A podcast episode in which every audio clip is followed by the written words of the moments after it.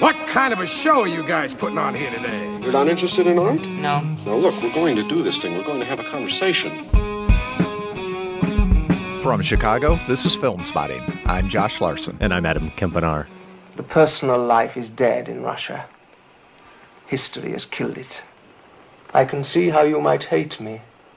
I hate everything you say, but not enough to kill you for it. I've got to remember that little chestnut the next time we fight about a movie, Josh. Well, maybe this week, Adam. you wouldn't dare, would you?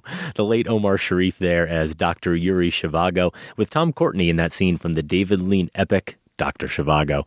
We've got a special blind spotting review of Zhivago coming up, plus the top five small moments in big movies. That plus Massacre Theater and much more. I hate everything you say, Josh, but not enough to kill you for it. Ahead on Film Spotting.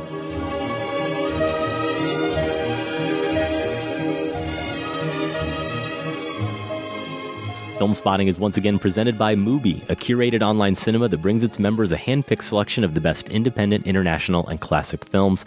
And there's a couple titles we get to mention this week, Josh, and I love it when I can recommend titles that I can actually recommend because I've seen them and I like the films. We start with Ernst Lubitsch, To Be or Not to Be, shocking and scandalous when it was released at the height of World War II.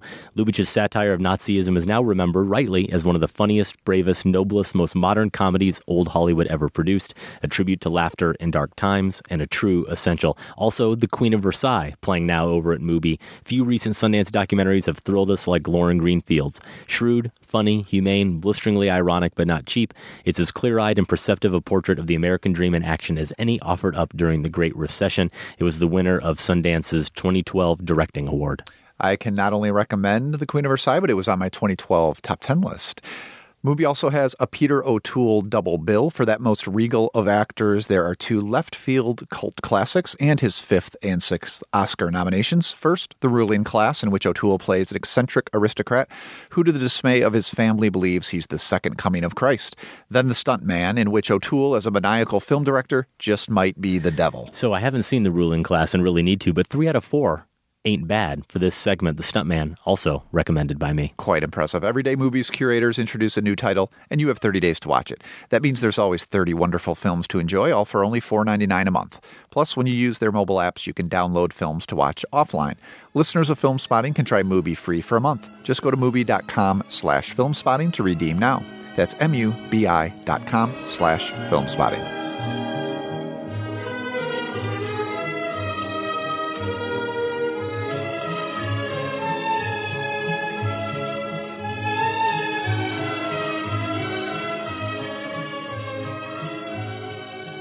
You're listening to Film Spotting with Adam and Josh. It's good to be back after a little break, and it turns out we actually needed the time off because the movie we're discussing, Dr. Zhivago, is actually two weeks long.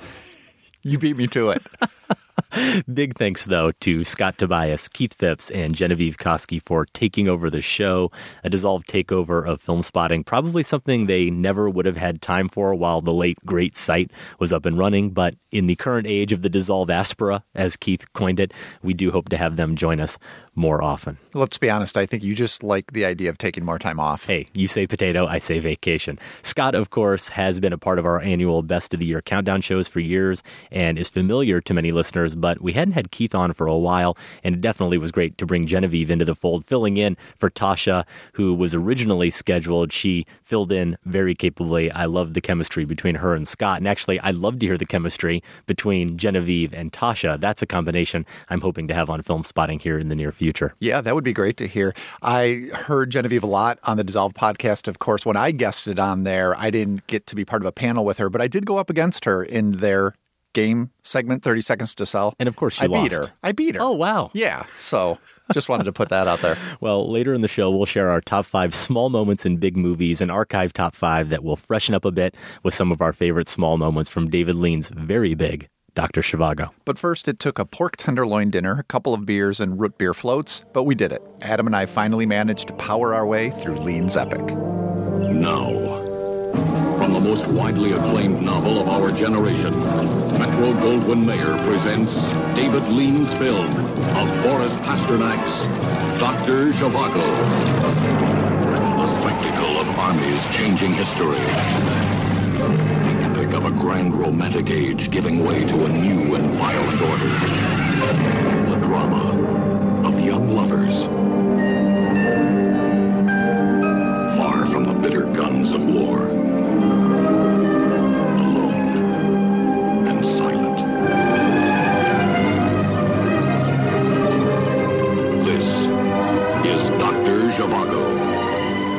Despite not being widely appreciated by critics upon its release, Dr. Zhivago's reputation as one of the all time great epic romances is indisputable. Among its bona fides, it was nominated for 10 Academy Awards and won five. It sits at 39th on the AFI list of the 100 greatest American films ever, and, according to Wikipedia, when you adjust for inflation, it's the eighth highest grossing film of all time. People adore this movie. People like my mother, who in 1965, as a young teen, saw it at the theater, complete with overture and intermission, adore this movie. Many film spotting listeners adore this movie. And we heard from them after our 10th anniversary show back in March when I listed it as one of my top five blind spots, only to have it ultimately dismissed, mainly by you, Josh. Omitted from the final cut of movies we promised to devote a discussion to. What swayed our cynical hearts? We'll get to that in a moment. First, I thought we should hear from at least one listener who definitely does not adore David Lean's story of unrequited, requited, unrequited again love set against the backdrop of World War I and the Russian Revolution. About Dr. Zhivago, wrote Robert Lewis from Damascus, Maryland. Don't watch it. I did several years ago, and I still wish I could have my three and a half hours of life back. First of all, it was boring. Second, the costuming and cinematography are outstanding, but that does not make a great or even good movie. Third, did I mention it is boring? Fourth, one would hope that a film of this length would lead to something, but there is no real payoff. Fifth, yes, it has stakes. It is so stake heavy that one could choke on the stakes and is far too heavy handed. Sixth, Omar Sharif is underwhelming in this film. Seventh, it is boring it is not capable of holding your attention. Detecting a theme here. Eighth, it seems this film is on some canon list because of the book and not because of the film itself. And to put it in the same category as Bridge on the River Kwai and Lawrence of Arabia is insulting to those two great films. It is like placing a Yugo in the same category as a Porsche. Then there was Bob Blenheim, who didn't want us to bother either, but for a quite different reason. I predict neither of you would now like Lean's Dr. Zhivago, even though it is a masterpiece of cinematic brilliance. My reason for saying this is that you have been using it as a joke for so long, digging at it in a failed running gag for months, while being pushed in two different directions by those like me who love it and those who lack the ability to appreciate it. You could now look at it with fresh eyes about as easily as you could re see Citizen Kane for the first time. I'm curious, Josh, how successful you were in your attempt to view Zhivago with fresh eyes, and how successful you were in overcoming the boredom Robert Lewis forecasted. But let's start with the man who was the catalyst for this chat, Omar Sharif, who passed away at the age of 83 on July 10th. Virtually every obituary headline and almost certainly every lead sentence mentioned two Sharif performances, both in David Lean epics, Lawrence of Arabia and Dr. Zhivago. We've both seen Lawrence, and I assume both appreciate his turn as Sharif Ali, but he is not, of course, the title character. He's not the star of Lawrence. To have any true sense of Sharif as an actor, we had to reckon with Zhivago. So, at the risk of sounding a bit crass, I'll ask you, borrowing from Shakespeare, have you come to bury Omar Sharif or praise him? So you want to start with Sharif? You really do want Why me not? to be the villain here? hey, you dig your own grave. You dig your I own see grave. where this is going. So let me say before the Zhivago lovers start getting irate right off the top that You like I'm this glad movie. I saw the film. Okay. I like this film overall. I also feel justified in my hesitancy to put it on a blind spotting list. Just the fact that there were countless other movies I felt would be more important for me to see. I still feel that way after seeing Zhivago. Did like it.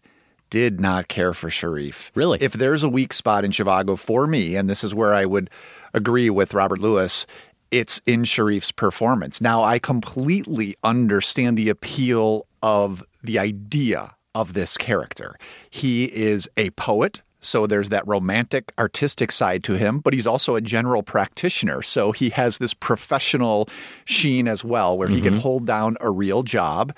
And the way he treats Lara, played by Julie Christie, I think is remarkable. She is, in the movie's words, a disgraced woman by the time he really comes to know her. But one character And- uses a much harsher term than that. Yeah, yes. yeah, and that is how most of the men see her in this film, but not Zhivago. He sees her as someone with many other qualities, good qualities, and a true person different from their past. So all of that is this romantic ideal, but I don't think Sharif brings anything with his performance that enlivens that for me. This is a very passive performance. And there are a couple of instances where he greets the changes of history, the pages of history turning with little more than an ineffectual shrug. I think particularly of the scene where he comes back from serving on the front to his lavish family home and finds that the Communist Party has divided it among countless other families to share this space. And within three steps into the home, he simply says, I think this is a better arrangement, and then goes upstairs. And there's no sense here that he's biding his time, that he's going to play these different sides so that he and his family can survive. It's just this wallflower acceptance of whatever history brings upon him. Now, that may be one way to survive in a historical transition like Sure. this, but is it a way that's compelling to anchor a three hour and 20 minute drama? No. And I'll also say there's, you know, I even joked about it on Twitter after we saw it. This stare that he gives, this watery stare where he trembles looking just off of the camera mm-hmm. and he, he- he's shaking with emotion. It is so overdone in a way that's distinct from Christie's performance. This isn't a matter of it being an era style of acting that I couldn't get on board with because I think Christie is acting in the same style, but bringing a number of variations and facial expressions. Sharif never varies that expression. He gives this trembling stare when he sees a peaceful protest march get overrun by the Tsar's guards early on. It's the same one he gives later on when he's feeling some sort of romantic emotion towards Lara. And Lean doesn't do him any favors by relying on this close up countless times. So I have to say, Sharif was a pretty important weak point for me in a film that wants to be first and foremost a romantic drama. And it didn't really succeed for me. Now, I feel that what this movie really turned out to be is an apocalypse drama. And I didn't expect that at all. No. And I think the way it does convey this end of the world feel in this social upheaval is pretty remarkable. And Lean's filmmaking powers are fully on display in the way that the movie captures this. And so for me, Zhivago was working best when it brought that romance to its knees and forced it to stand in front of this end of the world history and reckon with it. So I did find it to be an effective film in that way. Hmm. I agree with you on that in terms of those apocalyptic scenes or the apocalyptic nature of the film being both surprising and very effective, and maybe being even more effective ultimately than the romance. And we do agree quite a bit actually on Sharif. Maybe the key difference here is I found him to be a lot more compelling than you did, but I didn't find him to be as compelling as I expected him to be. Maybe because of the expectations a little bit in terms of this performance and how revered it is in this film. He is a far less dynamic character than I expected. And I agree with you that that expression is something Lean and Sharif rely on a lot and probably too much. It's not even so much the the trembling, it's the wide-eyed nature of it. He's constantly in a state of of shock There's no or, variation. or surprise and until the end of the film or near the end of the film we really don't get any variation in it. And that passivity is When something he's frozen at the end walking through the snow, I mean, you, you, you wouldn't know except for the snow off his mustache because it's the same face. he does let out some exclamations finally and show some emotion there. But yes, that's a valid point. That all said, I think by the end of it, what I really responded to in the movie is at its core what that character is meant to embody. And it's something that is voiced by the characters. It's very much this conflict between the personal and the private and the public and political. And he is the symbol of that. And that isn't always compelling because he's not supposed to be the character who is like others in the film, like Rod Steiger, who we'll talk about. Steiger as Victor Komarovsky, and even Tom Courtenay, who plays Pasha, the activist turned really militant extremist, Strelnikov. Those are characters who try to bend history to their will. And very decidedly antithetical to that, we have Zhivago, who is a character who tries to live in the world, who tries to exist in the world by fitting that personal, by fitting the private into that larger scheme. He wants to be a man of the world. He wants to be a man of this world in particular. I think Julie Christie says of his character later in the film that he's someone who will never leave Russia. He is a patriot. He wants somehow to see if he can reconcile who he is and what he's all about and that poet inside of him and that romantic side of him with the the horror really and the terror of what's going on around him and I responded to that. I But responded it's to that key- conflict. I think it's key that she has to say that because Sharif doesn't give us that in the performance. Uh, the impression I get is he's just floating along through history, and wherever he finds himself, that's where he's going to do what he does, which But- is write poetry Yeah. Mm-hmm. and treat the sick, and that that's fine. Like I said, that that is certainly a way of living through history. But to root your film on that isn't going to work when you want it to be this affecting romantic drama, and when it does try to turn him into this man of conviction, which the last act very much does.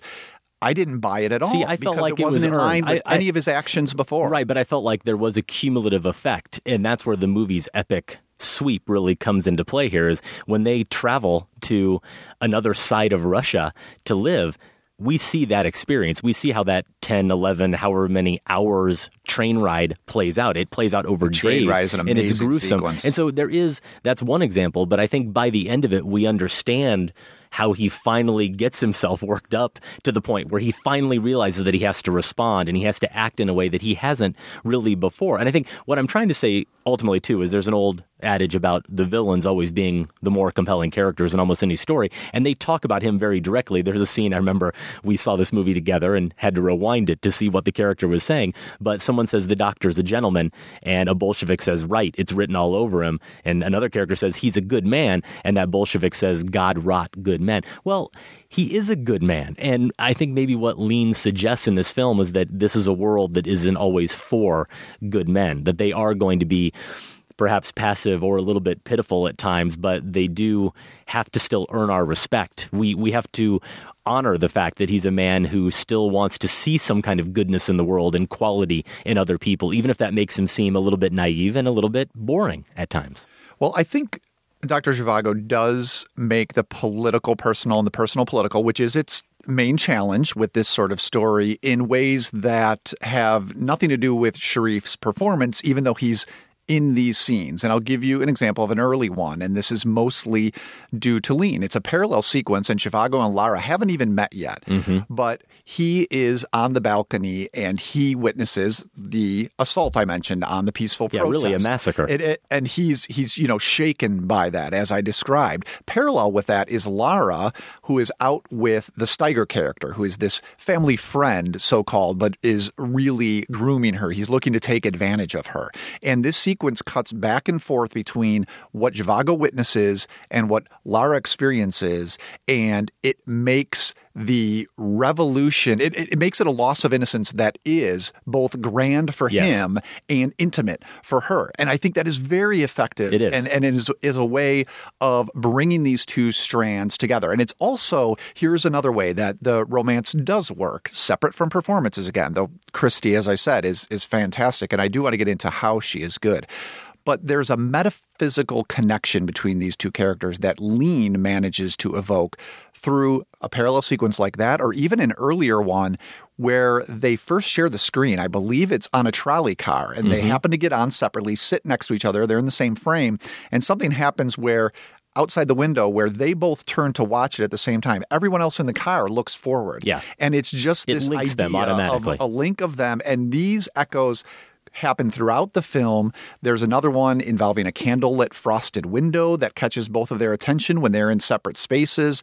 For me, that's where the romance was. Mm-hmm. It wasn't in the close ups of Sharif. It wasn't even necessarily in the scenes of them together. It was in this sense that the filmmaking creates that these two are somehow connected beyond the physical.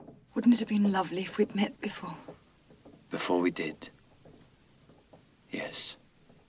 We'd got married and had a house and children. If we'd had children, Yuri, would you liked a boy or a girl? I think we may go mad if we think about all that. I shall always think about it. You're listening to Film Spotting. We're discussing Dr. Zhivago upon its 50th anniversary and also paying a little bit of tribute, or we're trying anyway. Josh, you're making it hard to pay tribute to Omar Sharif, who passed just a few weeks ago. And maybe a little bit ironically saying that, one of the things that also stuck out to me in this film, I jotted it down in my notes four or five times, how often there was a phrase repeated about characters trying to live something about living or being alive. And I think actually the first time we hear it is when Victor Komarovsky says it about himself it explains to some extent why Julie Christie's character is actually attracted to him because he's a pretty vile guy. And I think even she sees that fairly early on, and yet she can't help but be drawn to him as well for a variety of reasons that we could spend probably an hour trying to dissect. But one of them is that there is something about him and his understanding of the world and his place in it that makes him a character who very much feels alive and he's going to take advantage of everything that he can. I'd like to go back and watch the movie and really think about that theme and how Lean is exploring it a little bit more. I did see today that the name Zhivago actually supposedly speaks directly to that. The word Zhiv, the first part of Zhivago, means alive in Russian. And then the Slavic Orthodox Church, the word Zhivago would actually be saying the living. So, something about that personal and political and how you live in the world, how you are a person who has those intimate moments and can have romantic moments and relationships, but have it amidst this type of backdrop obviously is what this movie is about. And so you're right, that sequence is so stunning for a lot of reasons, but it really does directly give us that theme, but in a visual way.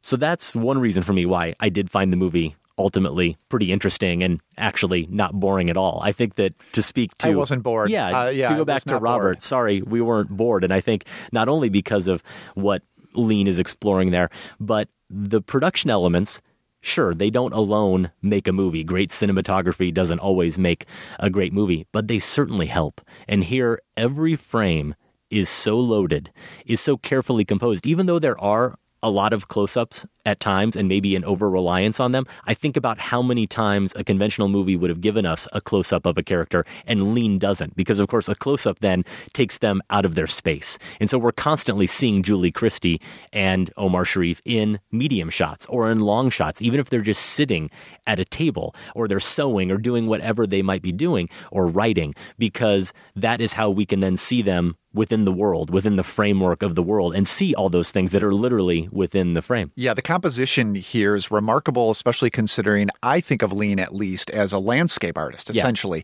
Yeah. And really, he brings the same sense of care to these interior scenes mm-hmm. and gets just as much meaning out of them. I think of that frosted glass door in Lara's dress shop that's used a couple of times to capture characters coming towards her or mm-hmm. leaving her. And there's it always adds this sense of mystery in some cases, or there's a threat to it in other cases. And that's all part of the interior production design that is a really rich part of this film, too. For sure. And there's so much repetition of some of these visual motifs. You talk about the frosted glass, but the candle against the window and the condensation and how it forms a little circle.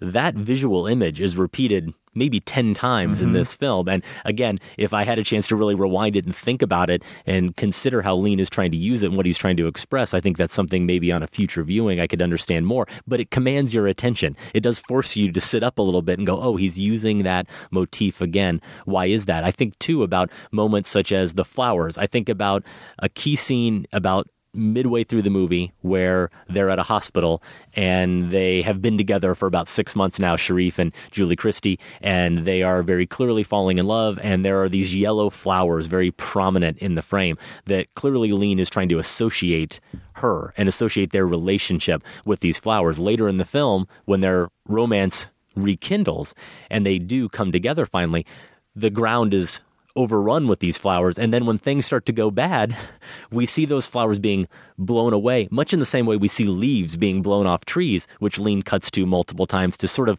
at least to me, impart this sense of nature and history running its course. Despite your best intentions, there's going to be death, there's going to be decay and destruction. Another way the movie commands your attention is that it does not bother, gloriously does not bother with exposition It does not spoon feed you history or character or action. It really does just expect you to catch up. And sometimes that can go the other way. It can it can distract you so much because you don't know what's going on that you finally lose interest. But I was always compelled to try to put the puzzle pieces together and feel like I was an active part of this as opposed to just being a passive viewer. An example would be the mother, Julie Christie's mother, who has been having a relationship with Komarovsky and discovers that her daughter is and is so angered and saddened by that that she tries to kill herself. We only know that because she tries to kill herself. That all only comes out after we see that happen. And we have to first decide okay, did she do what I think she just did? And probably for the reasons why. The movie doesn't give you that. It doesn't show her going through all those machinations in her head that brings her to that moment. That's just one example, but there's a lot of information here that we're expected to come up with on our own. And I like that. I respect that. Yeah, it really does avoid the ex- heavy exposition handling that a historical film might have, and it avoids those awkward moments. I'll bring up just one because it's really one of the only ones I can think of where they learn about the czar being shot via newspapers being handed about, which is, you know, simply there to tell us that that happened. There's no other dramatic.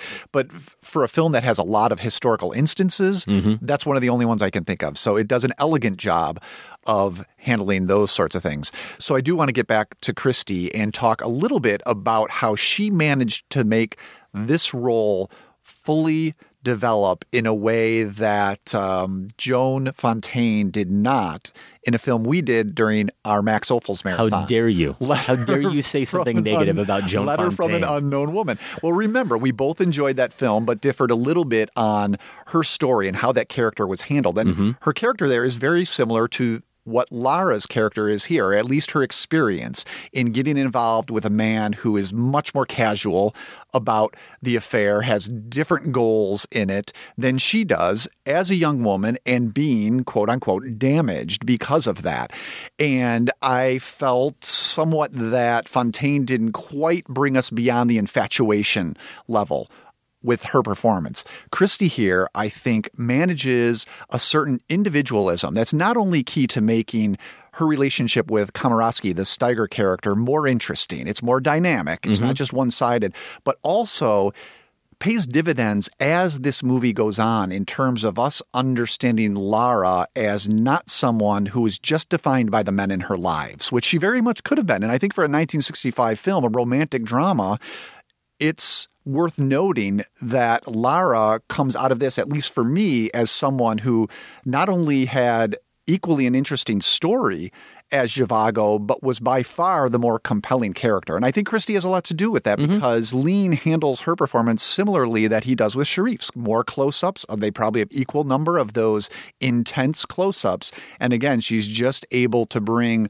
far more nuances to it uh, to really help that relationship come alive for me. Yeah, I think that there's a presence that she has. I think there's a strength that she has and a nuance, you're right, that she brings to this performance and really every performance I've seen her in that just defies a director or a screenwriter to confine her. I just think that's the brilliance of Julie Christie, and it's something that you can try to articulate and put a finger on, but I think you either have it or you don't have it, and Julie Christie absolutely has it. I think someone else who has it, I've mentioned him once or twice already. Rod Steiger, who I went crazy for because of his performance in In the Heat of the Night. I really think that performance is one of my favorite all-time screen performances and I didn't recognize him here. I was talking to you as we took a break at the intermission. I'm like, who is playing Yeah. Komarovsky because there's something about him that just seems so familiar and it's so powerful and he's inhabiting that character so well that I couldn't believe I couldn't place who it was and then of course I google it and find that well yeah, who else could it be but Rod Steiger. There is a gravitas that he brings to every role where he is playing here very much a larger than life character and is unmistakably charismatic. But he is, as I suggested earlier, also ruthless and vile. But he owns that vileness, which is what you have to do when you play mm-hmm. any kind of bad guy, quote unquote. He's a practical man above all else. And I think that if as an audience member, we never really find ourselves rooting for him or sympathizing with him.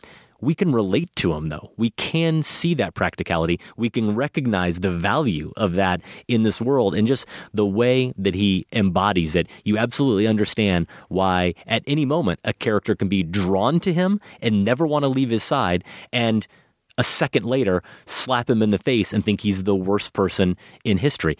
Rod Steiger is the rare performer who can play that type of character. Well, and his Komarovsky, he's just a survivor, right? That's what he's going to get through this. Yeah. In whatever way it takes. He doesn't really have any principles beyond protecting himself and getting ahead. And that makes it just makes him a more compelling figure. Going back to your idea of the villains often being more interesting. That's certainly true in this case, but Steiger, you're right, does make him someone who, when he comes back on the screen, even though you know it's bad for Lara, Mm-hmm. Part of you is glad he's there. Yeah. Because He'll make something me, happen. He, he's going to make something happen, and the energy level of the scene is going to at least double. Yeah. So, can I talk a little bit more about this idea of the movie as apocalypse? Because it, it really was the thing that maybe surprised me. Going back to your question at the beginning, is what would I be able to see this through fresh eyes? Was I going to give the movie a chance? Well, yes, absolutely. I mean, ex- I'm excited anytime I get to see a film that has any sort of reputation I never had. So, that wasn't really a problem for me. What took me aback, what I did not expect, is the bleakness that the film captured in terms of this transition from life under the czar towards communism and what that meant and the horrors that that resulted in. And I think the sequence that does that best is the one you alluded to, the train sequence when Zhivago is taking his family. So this is his wife, young son, and his wife's father. They're fleeing Moscow, heading out into the countryside. The the city behind them is in tatters. They don't know what is ahead. And at one point, they slow down alongside a village, and the train doors open. And we see this place that's just been inexplicably ravaged. You know, without the details of history being given to us, we're not even sure who did what to whom. And I think that adds to the horror. At mm-hmm. least it did for me. I couldn't say, "Oh, well, well these bad guys did this and they're taken care of later in history." It was just a vision of a world come undone. The houses are burning, women are running around, dead cows are laying in the snow, and the doors close and they just keep moving. And that re- that felt like something, I mean, certainly Bong Joon-ho's Snowpiercer. Yeah, you can't help but think took- about it. Took something from this Yeah. because this is a vision that's normally in our movies that see a bleak future, but Zhivago brings us to a bleak past, and that was really arresting for Mm-hmm. me. A couple other observations for me. I was a little bit disappointed, though I recognize that it's hard to ever really capture the process of writing on screen, but to devote as much time as it does to talking about his poetry, Zhivago's poetry, and his standing as a poet, and yet we never really get to experience any of it. I think maybe we spy a few lines on the page, a couple characters say one or two lines. It's in if his that. eyes, Adam. You Yeah. look into his eyes and you hear the poetry. Come on. yeah, I, I, I maybe believe that a little bit more than you, Josh, but that is something where I, I feel like an opportunity was missed, perhaps, to really make us connect with that character in a different way, or just understand what all the fuss was about when people are talking about how his poetry has been condemned by those in power because it's anti-Russian or whatever, or even just to understand the emotion. I mean, I think we do feel it. We recognize that it must be powerful when we see Julie Christie respond to the words on the page. Nevertheless, I would have liked to have responded to it a little bit myself. I did love the tragic irony, and I don't think we're giving anything away talking about a movie here that's 50 years old. In the moment near the end of the film where they lament, Julie Christie laments, if only we had met before, life would have turned out so differently. We could have had this wonderful life together, but we're too late. You know, I got married, you got married, all these things. She doesn't say this, but we understand the circumstances that kind of conspired against them. And of course, going back to that moment you touched on, the moment on the trolley, where it turns out they did meet before they knew each other, before they actually were introduced to each other. And of course, there's a little bit of tragic irony there in the sense that, well, what if they had actually been introduced to each other in that moment and not gone their separate ways? Maybe things would have turned out differently. The way I like to read it, though, Josh, is a little bit differently than that and recognize it as a case where she's misguided or she misunderstands sort of the way history works, the way destiny or fate really works. And that is, they did meet in that moment. Whether they knew it or not, they did have that moment. And guess what? things didn't turn out at all the way she thought they would had they met earlier. They had their chance, it didn't happen. The only way they had their relationship, their time together, was because of all those terrible circumstances. That's what brought them together in the end, was having to live through all this turmoil, all this pain, all this anguish, all of these family members leaving them or dying or whatever the case is. They could only have their love together because of all that. And I think that there's something even more tragically ironic about that. Well, and that also speaks to one element of the romance that I think does work, and that's when they do start to connect face to face in the hospital that you mentioned. It's as colleagues. She's as a volunteer nurse at that Mm-hmm. point. He's performing as a doctor. And so they bond over vocation in a sense. Yes. And so that's something stronger, certainly stronger than uh, the bond that she had experienced with Komarovsky. And that does lend a little bit of heft to their relationship. And certainly that this is all the reason why the movie persists is because it is this tragic Romeo and Juliet variation relationship where you think about what could have been. Mm-hmm. And and I think that is a mystique and aura that has given the film its reputation and that in its best moments the movie does manage to mm-hmm. capture. Agree totally. And one other unformed thought that is still swirling in my head is I do love the appearance of Klaus Kinski in the movie as a prisoner. That was him. Yeah, that's totally Klaus Kinski who is on that train that they get on board and he's chained up and is constantly just yelling out things that are You're stealing one of my small moments in okay. big movies. Well, we'll get there. You already stole one of mine, so we're even. But what I love about that, it gets back to this idea I brought up earlier about really living. How do you live in this world, and how do you reconcile the the personal and private with the the public and political? There's a suggestion almost. I wonder why he gets as much screen time as he does, and it's not a huge part in the film. But why even bother with that character? And it kind of hit me a little bit later where we finally see only when Zhivago is someone who is completely untethered from the world, meaning he has deserted the army, he can't go there. He is away from his family and not sure that he'll ever find them again, if he'll even ever get home. When he does, are they still going to be there for him? He's completely a free man in the same way that Klaus Kinski's character says, I'm the only free man on board mm-hmm. this train. Well, they're both free, and he looks like Kinski in that moment. He's got that crazed look in his eye. He's got the wild hair and is unkempt. He looks just like him there. And so, again, maybe there's this notion that the only way to truly be free in this harsh world that we live in is to maybe be a little bit crazy, or it means to be someone who is completely detached and you have to be removed from society or be removed from your family and and that's sort of the trade-off the unfortunate trade-off So they're in the same mental space. I think even so. though one man's free, the other guy's in chains. Yeah, yeah, exactly. I think I gotcha. well dr Zhivago turns 50 this year as we mentioned and yes your mom would totally love to watch it with you thanks for asking Oh, Omar Sharif, those dreamy eyes. They are dreamy. If you've seen Zhivago and agree or disagree with our takes, email us feedback at filmspotting.net. It's time to see if the rehearsals that Adam and I held during the Zhivago intermission pay off. Massacre Theater is up next. Then we'll briefly catch up with a few new releases we've seen during our time off, including Best of Enemies and my take on Tangerine. Stay with us. You always called me your sweet prince with sincerity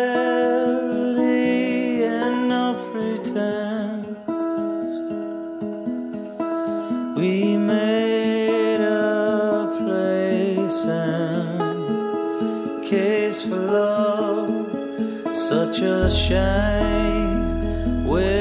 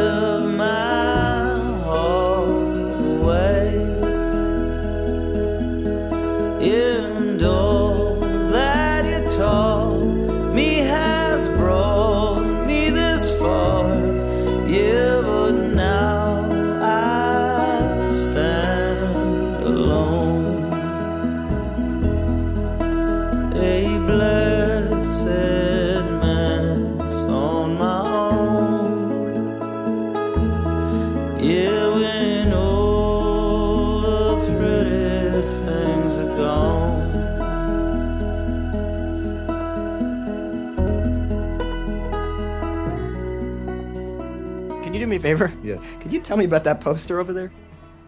Alanis? Yeah. I don't know. I guess I'm susceptible like everybody else. What? I mean, she's pretty, all right, but it is like She is the pretty. only thing in this. She's pretty in a very sloppy, very human way. You know, she's got this like squeaky, orgasmic quality to her voice. This is Film Spotting. Jason Segel and Jesse Eisenberg there talking about who else? Alanis Morissette. In that clip from a film that opens here in Chicago this weekend and is out in limited release everywhere. And it's the film we hope to review on next week's show, The End of the Tour, with Segel as the late writer David Foster Wallace. A lot of buzz on this one coming out of its debut at the Sundance Film Festival in January. James Ponsoldt of the Spectacular Now fame is the director. And Josh, you were there at Sundance, but I don't believe you saw the end of the tour. I do believe, if I heard from your wife correctly, that you are engaging in the folly. I see it as folly always of reading the book before the movie, or maybe that loosely applies here. Yeah. It's especially folly, though, when we're talking about Infinite Jest. You've been reading it for only, what, about three years trying to prepare for this movie? When did I start? Oh, it might be. It might be March or April. Um, yeah, and it doesn't have exact bearing on this film. I know that. Uh, probably people have said you should read some of his. Well, it is the publicity tour for that book, isn't Is it? it or is it? I'm not even sure exactly. I've just had people tell me really what's more helpful for this film is some of his nonfiction, which I have read some of his essays. But hey, for me, these are always excuses. That's I'm not doing it to compare the movie. It's an excuse to read a great book I haven't read. They're usually not this long. and well, no book is this long. What's really embarrassing about it is I, I think I tweeted out a, maybe four weeks ago my progress. And uh, so I just looked at that, and in the last couple of weeks, I've only made 100 more pages since then. So I've got a little bit to go. Yeah. I would say maybe three to 400 pages. Random aside, last year's trip to Italy with Steve Coogan and Rob Brydon, another intellectual road trip movie, of course, also featured a random conversation about Alanis Morissette. So pretty soon, we might be at a point where we can do our top five Alanis Morissette references in cinema. That would be great. One more, and you've got a trend, and you could at least write a think piece about There it. you go.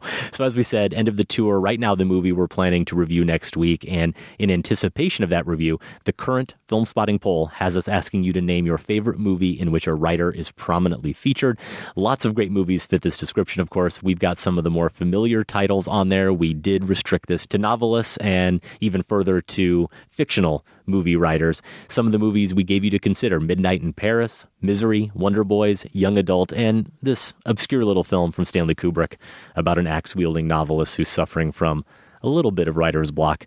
A title that we probably should have left out of the bowl because The Shining is currently dominating the results. Yeah, that's not surprising, and I'm not going to be able to find a way to go in a different direction either. I'm afraid. I'm, Yeah. I would have to say The Shining. Well, I like what Scott mentioned on last week's show when they were reading this poll, where he said, in terms of just pure quality of film, The Shining's the mm-hmm. right answer, but it isn't necessarily the best movie about being a writer or the process of being a writer. I think he said Wonder Boys yeah, is the one he'd if go you're with going there. to define it that way, Wonder Boys is your choice. I'd agree. It all depends on your perspective, as with all things in life. And if you are one of those huge Wonder Boy fanatics out there, go to filmspotting.net, vote now. And if you leave a comment, we do hope you let us know where you're listening from. Couple podcast plugs I wanted to throw in here real quick. I discovered recently a new podcast, Josh, even though the host of the podcast and the podcast itself isn't new to me. I've been aware of, you must remember this, Karina Longworth's show about classic Hollywood, So the golden age of Hollywood. I've been aware of it since it started. I think she's on 60 episodes or so now. So it's been around for a little while, but I've been seeing these little tidbits on Twitter and stuff about her 10 part series on Charles Manson's Hollywood. And I'm on episode five right now, and I'm already bemoaning the fact that I'm going to be out of episode soon. You're hooked, And I don't right? know how I'm going to go on if I don't have more of these to listen to. It's yeah, that good. it's, It is good stuff. The the one that I heard, I haven't listened to all the Manson ones, but on Kenneth Anger and Yeah. Bobby Beausoleil. That's the one I'm listening to right now. What a story. Oh, and, yeah. and the stuff that she digs up. And what's great about it is it's all extra information that, you know, we, I read a lot of criticism, listen to a lot of criticism podcasts, and love getting that. But this is like this wonderful appendix to the background of these movies that you hear about in other ways. And here you just get this underside of them. Mhm. In that episode, episode five, that's the Kenneth Anger one, or maybe the one before it, she has a throwaway line, but nevertheless encapsulates what you just said and what's so good about the series, which is looking at this whole Manson story as a series of events that were set in motion and were kept in motion by all sorts of different players and the history of Hollywood and how it all factors in. Because I think, like a lot of people, I look back on the Manson story as just one of the murder of Sharon Tate and her house guests that night. Right. And obviously, it wasn't totally random, but it kind of feels that way. You don't see it in the broader context. And what this podcast is all about is the context. And the context is just as fascinating as anything else you've probably read or heard about the Manson story. So, highly recommend you must remember this. Also, I do have to give a little bit of shameless plug for a podcast that I am going to appear on. It's not out now, but Listeners of the show are probably familiar with the Cinephiliacs, Peter Labuza. He's been a longtime listener of the show and someone whose voice has been on in voicemails and such and emails over the years as a guest contributor. And this show that he hosts, sometimes he has filmmakers on it. He recently had James Gray on there, but it's first and foremost a podcast about film critics and film criticism. And he was just recently in Chicago, and I did sit down with him, and we spent a good hour and 20 minutes or so just talking about me and talking about film spotting. If that's something that interests you, then you might like this show. You we also, got did- to pick a film to watch Yes. and talk about. So I'm curious, what did you force Peter to watch? I forced him to watch. Yeah, I get to pick, and I forced him to watch a movie that he had never seen before, and appropriate to the top five we're going to replay here shortly. I made him watch a movie about a writer, The World According to Garp. A movie Okay. that's in my penalty box, a movie that's in my personal all time pantheon starring Robin Williams. I did have three choices. I gave him three options. The other two were movies that are movies about movies and were both films that were part of film spotting marathons. And it turns out Peter hadn't seen any of the three, but he wanted to go with The World I find to that hard to believe. I was always under the impression there was only one movie Peter hadn't seen in all existence. You know, maybe that's Just it. one movie. I thought so too. And but apparently there are three. It turns out I stumped him, but we did watch Garp and had a nice conversation about that. So that show doesn't have an exact release date yet. It might not come out closer to September, but obviously we will keep you posted and tweet out links and put links on the filmspotting.net site. All right, time now for Massacre Theater. We perform a scene badly, and you get a chance at winning a prize. Last time, guest hosts Scott Tobias and Keith Phipps massacred this. How you doing? Fine, how are you? How do I look? You look fine. Get this. I'm in great shape. How about yourself? Well, I'm all right. Okay, you're a new runner, huh? Why, I look out of shape? No, it's just that you're looking at cheap stuff. This is not serious running stuff. Why? Well, they put everything in one box and then they knock the price down. You buy it, you wind up bringing it back. Oh. All right, well, I am serious. Here's the thing I just broke up with somebody, and I'm trying to start a new life, and I feel that running should be a major part of it. You want happiness? Get away from the box. That's Bob Einstein as sporting goods salesman and Albert Brooks as Robert Cole in 1981's Modern Romance. It was written by Brooks with Monica Johnson and directed by Brooks. A bit of trivia Bob Einstein, also known as Super Dave. Mhm. You remember Super Dave? Super Dave Osborne, sure. He is Albert Brooks' real life brother, but you can probably see why Albert changed his name from Einstein to Brooks. Yeah, I guess that makes sense. A couple weeks back on episode 547, it was week one of the two week Dissolve takeover. Scott and Keith reviewed the Jake Gyllenhaal boxing picture Southpaw along with Tangerine, and they shared the top five things they learned at the Dissolve. That scene from Modern Romance, Josh, was a tie in to I have no idea. I don't know what it was a tie into. I don't know if it fits in with Southpaw as a romance or with Tangerine as a modern romance. I don't really know where they were going with it, but they picked a funny scene. Unfortunately, they picked a funny scene that very few film spotting listeners could correctly identify. Did listeners give us any connections? No, no. I went through it, and it didn't take me long to go through the emails because it was one of the lowest turnouts ever for Massacre Theater. Thank you, Scott and Keith. Pete Craig in Alexandria, Virginia, aka Film Spotting East, wrote in Thanks for motivating me to revisit this movie for the first time in years. My favorite among Brooks's films.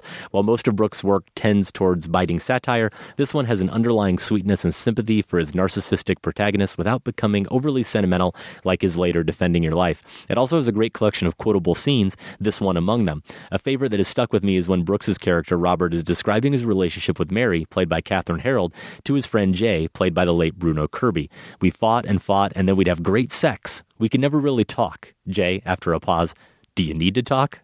Robert, oh, come on, we're men. Can't we bond? Great stuff.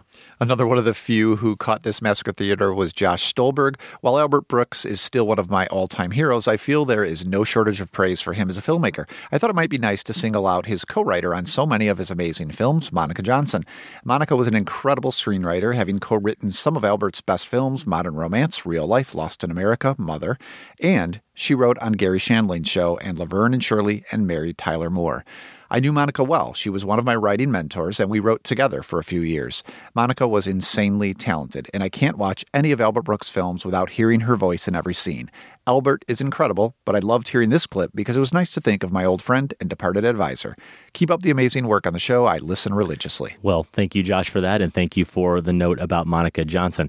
As I said, not many names to sift through in the film spotting hat this week, Josh, but go ahead, give it a shot. Who is the winner? The winner is Rance Craft from Austin, Texas. Rance. I'm not just saying this because you're in Texas. With a name like Rance Craft, if you're not wearing a cowboy hat while you listen to this, I'm so disappointed. Congratulations, Rance. Email feedback at filmspotting.net to claim your very own Film Spotting t shirt. It'll look great with some boots. I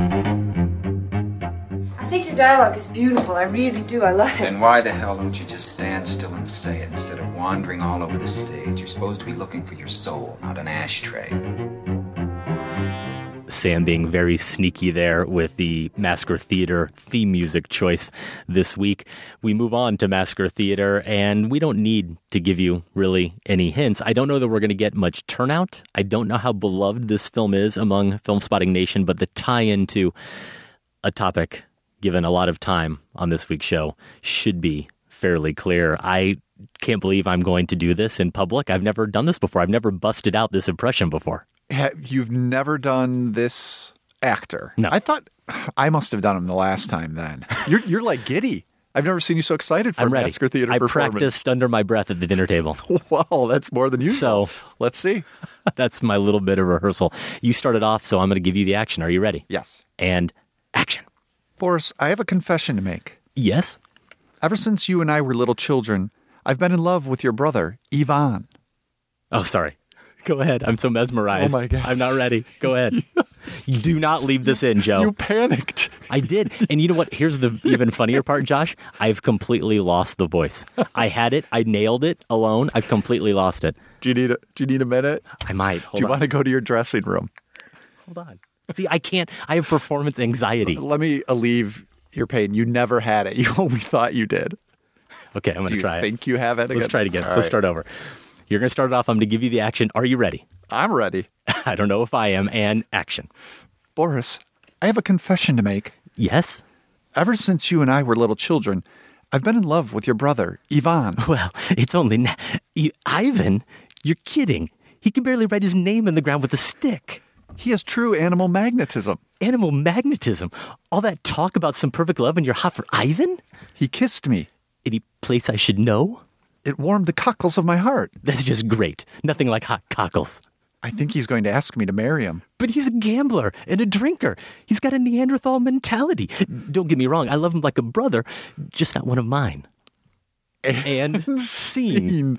Wow, I am so impressed by that effort. I went for it anyway. I, yes. I mean, that's that's the best I can do. You know what? I think two of the lines yeah. Nailed. Nailed it? Okay. Yeah, I'll take that. no, average. I mean it's about a 250 batting average, but you know, that's that's what I'm good for. If you know what scene we just massacred, email the movie's title along with your name and location. I shall push it. To feedback at filmspotting.net. Your deadline is Monday, August 17th. This is crazy. The winner will be selected randomly from all the correct entries and announced on the show in a couple of weeks. To get official Massacre Theater rules, visit filmspotting.net. This is Miami Day 1. Republicans decided to hold their convention south of the Mason-Dixon line, and I blew that one. Let's. Pieces of the ceiling start flying, and then the whole thing started giving away. Help us extract meaning from these conventions, two of America's most eloquent commentators, William Buckley and Gore Vidal. Well, our time off did give us a chance to catch up on a couple movies that have been released, and in my case, a few films that are coming out this weekend. You just heard a clip from the trailer for the new documentary, Best of Enemies. Actually, both of the movies I'm going to recommend here, Josh, both of the documentaries are very much about characters who are troubled and brilliant and acerbic and also very sad in their own ways. I think that certainly applies to William F. Buckley and Gore Vidal. The documentary Best of Enemies is about their ideological battle that took place on TV, played out on television on ABC as part of their Democratic National Convention and Republican National Convention coverage that year. They were very much enemies. They were not only on opposite sides of the political spectrum, they really loathed each other and saw the other as bad for America. And it's funny because I've started reading a book that's about the relationship and the rivalry between William F. Buckley and Norman Mailer. And they were similarly on opposite sides of the political spectrum, but their rivalry did have at its core a friendship and a respect. There is no friendship, no respect between Gore Vidal mm. and William F. Buckley. And they were both out for blood during these debates. And the movie certainly gives us all sorts of backstory about those debates that played out on television and also shows us a lot of the debates themselves. But what I do respect a lot about the approach here of Robert Gordon and Morgan Neville, and Neville recently made the documentary 20 Feet from Stardom a few years ago, they recognize what this movie ultimately is about. And it's about these characters and how these debates affected them and the legacy of these debates, not only on them personally, but on our cultural discourse. And rather than try to impose more substance on the debates than they actually had, or try to make them even more important than they were, they really see them as these personal conflicts that did set the table for now decades of characters yelling at each other on screen mm-hmm. and really full of these ad hominem attacks and not really being so much bothered by trying to make an argument or persuade the other person or anyone watching on television at home. But what I like, what I'm trying to articulate is that they don't try to imbue those debates as more intellectual or more sophisticated or some kind of golden era of cultural discourse. And I really respect that. And I just think those two characters are compelling figures. So definitely recommend Best of Enemies. And then I do recommend as well, not surprisingly, the latest film from Bobcat Goldthwait, which is a documentary about Barry Crimmins, who's a stand up comic someone who somehow over the years I've only known by name, but have never really seen his work. I don't think I was really familiar with him as a satirist. And Goldthwait is someone who has a relationship with him, who grew up with him, so to speak. They were young comedians together. And you could look at that as maybe being a negative that he's not the right guy to make a film about Crimmins and his life because they are too closely connected. But of course, Goldthwait isn't the type of director, if you've seen any of his other work,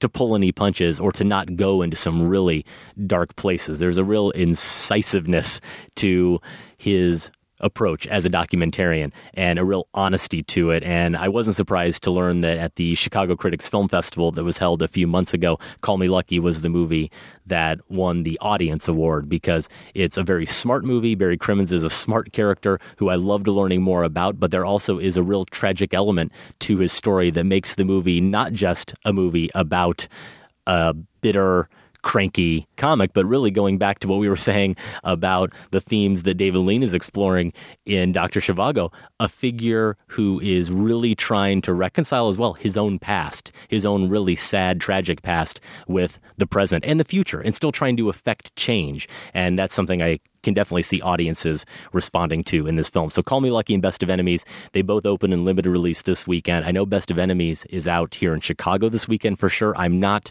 100% sure that Call Me Lucky is opening here, but keep an eye out for both films. I'll link to more information in our show notes. See, those were two really good reviews. You should have some sort of theme music for those. Where, where's the Kempenaar recommend? I know. Well, I know. We'll get it. We could go back to Adam's articulate analysis. I just have to be more articulate. That's the problem.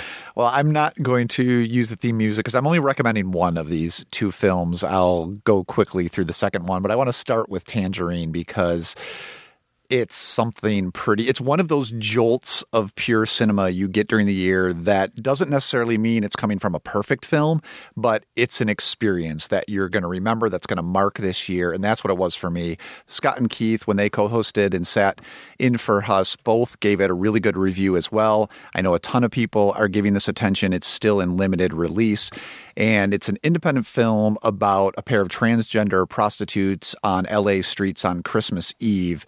And the director, Sean Baker, working as cinematographer alongside Radium Cheung, what they've done here is just given this explosion of singular saturated imagery by using mobile phones. They've attached some sort of widescreen lens on it. So the entire film is in widescreen, and the colors are so rich and deep. And the sun, the movie seems to follow the sun as it sets, and it's almost in every frame it's this extremely heightened aesthetic. And what's interesting about it is at the time that you're getting this blast of beauty that's unlike much that I've seen at the movies, you're going through some really griming stuff because this pair, played by Mya Taylor and Kitana Kiki Rodriguez, as you might imagine, do not have an easy life at all. And the movie is true to that.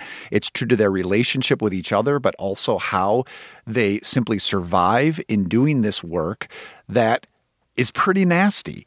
So you have this, what should be discordant, these two things, but the way the film comes together is that the griminess somehow becomes ethereal. There's a there's a scene where a cab driver, who's also a major character in the film, he's played by Karren Karagulian, picks up Alexandra, played by Mya Taylor, and he picks them up occasionally for these quick sexual encounters while he's working. And they go through a car wash.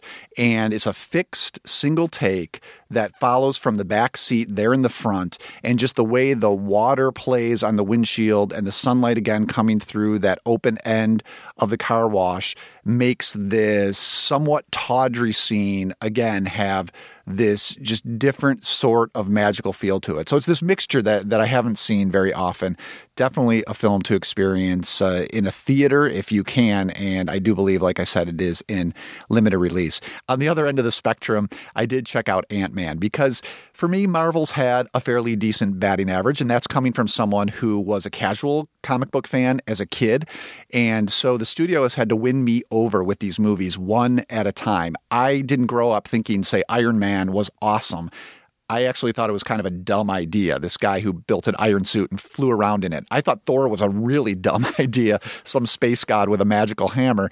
Both those movies I like quite a bit because of what Marvel was able to do with those characters and bring some wit to it and ingenuity and smarts and and they do action. that with Ant Man. And you know, Marvel can't win them all, or not. And you know, it's uh, with Paul Rudd. You would think that perhaps this would work perfectly. A guy who's got a lot of charm, a lot of charisma, it's just really a lifeless exercise. It feels formulaic, and maybe that's where we're at at this point with some Marvel films. I know I wasn't high on Avengers Age of Ultron either, so maybe just growing tiresome, but there's really uh, something missing here in terms of the pure energy level. And Rudd does his best. He's performing CPR on this thing, but it just doesn't work. And it's also full of the sort of uh, franchise care that deadens a lot of these films. Uh, Ant Man gets uh, this extended fight with Falcon just so they can kind of bring him into the Avengers universe. And the stuff that sounds silly, but Marvel usually makes pretty cool here it's just silly. I mean, Paul Rudd riding a flying ant and, and saying "woo it's it sounds pretty dumb. It is pretty dumb. Wow, Sorry. I wanted to see it until that part. no, it's what you're imagining. Well, Ant Man is a movie I don't know that I'll end up making time for. You'll love this story about Tangerine, Josh, because it will fit perfectly in with my history, my sad history of starting movies and somehow not finishing them. I had a screener link to watch Tangerine just as you did. But now these dang publicists, they insist on putting expiration dates. Yes. They they give you only a certain window a lot of times to watch these screeners.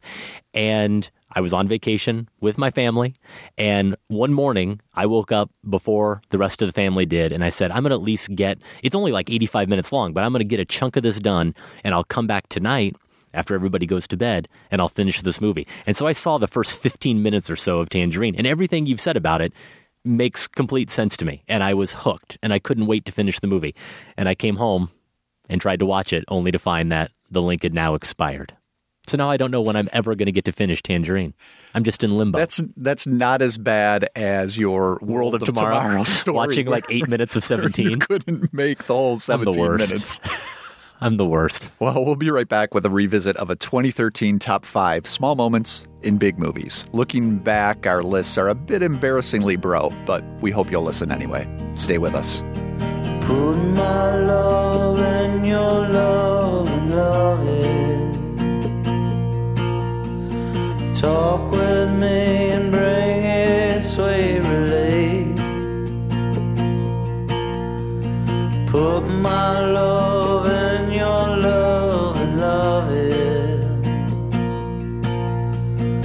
Unfurl all the light that's still beneath. It's not a lie, and it's not by design. It's not some pending deal. It's not a pill. All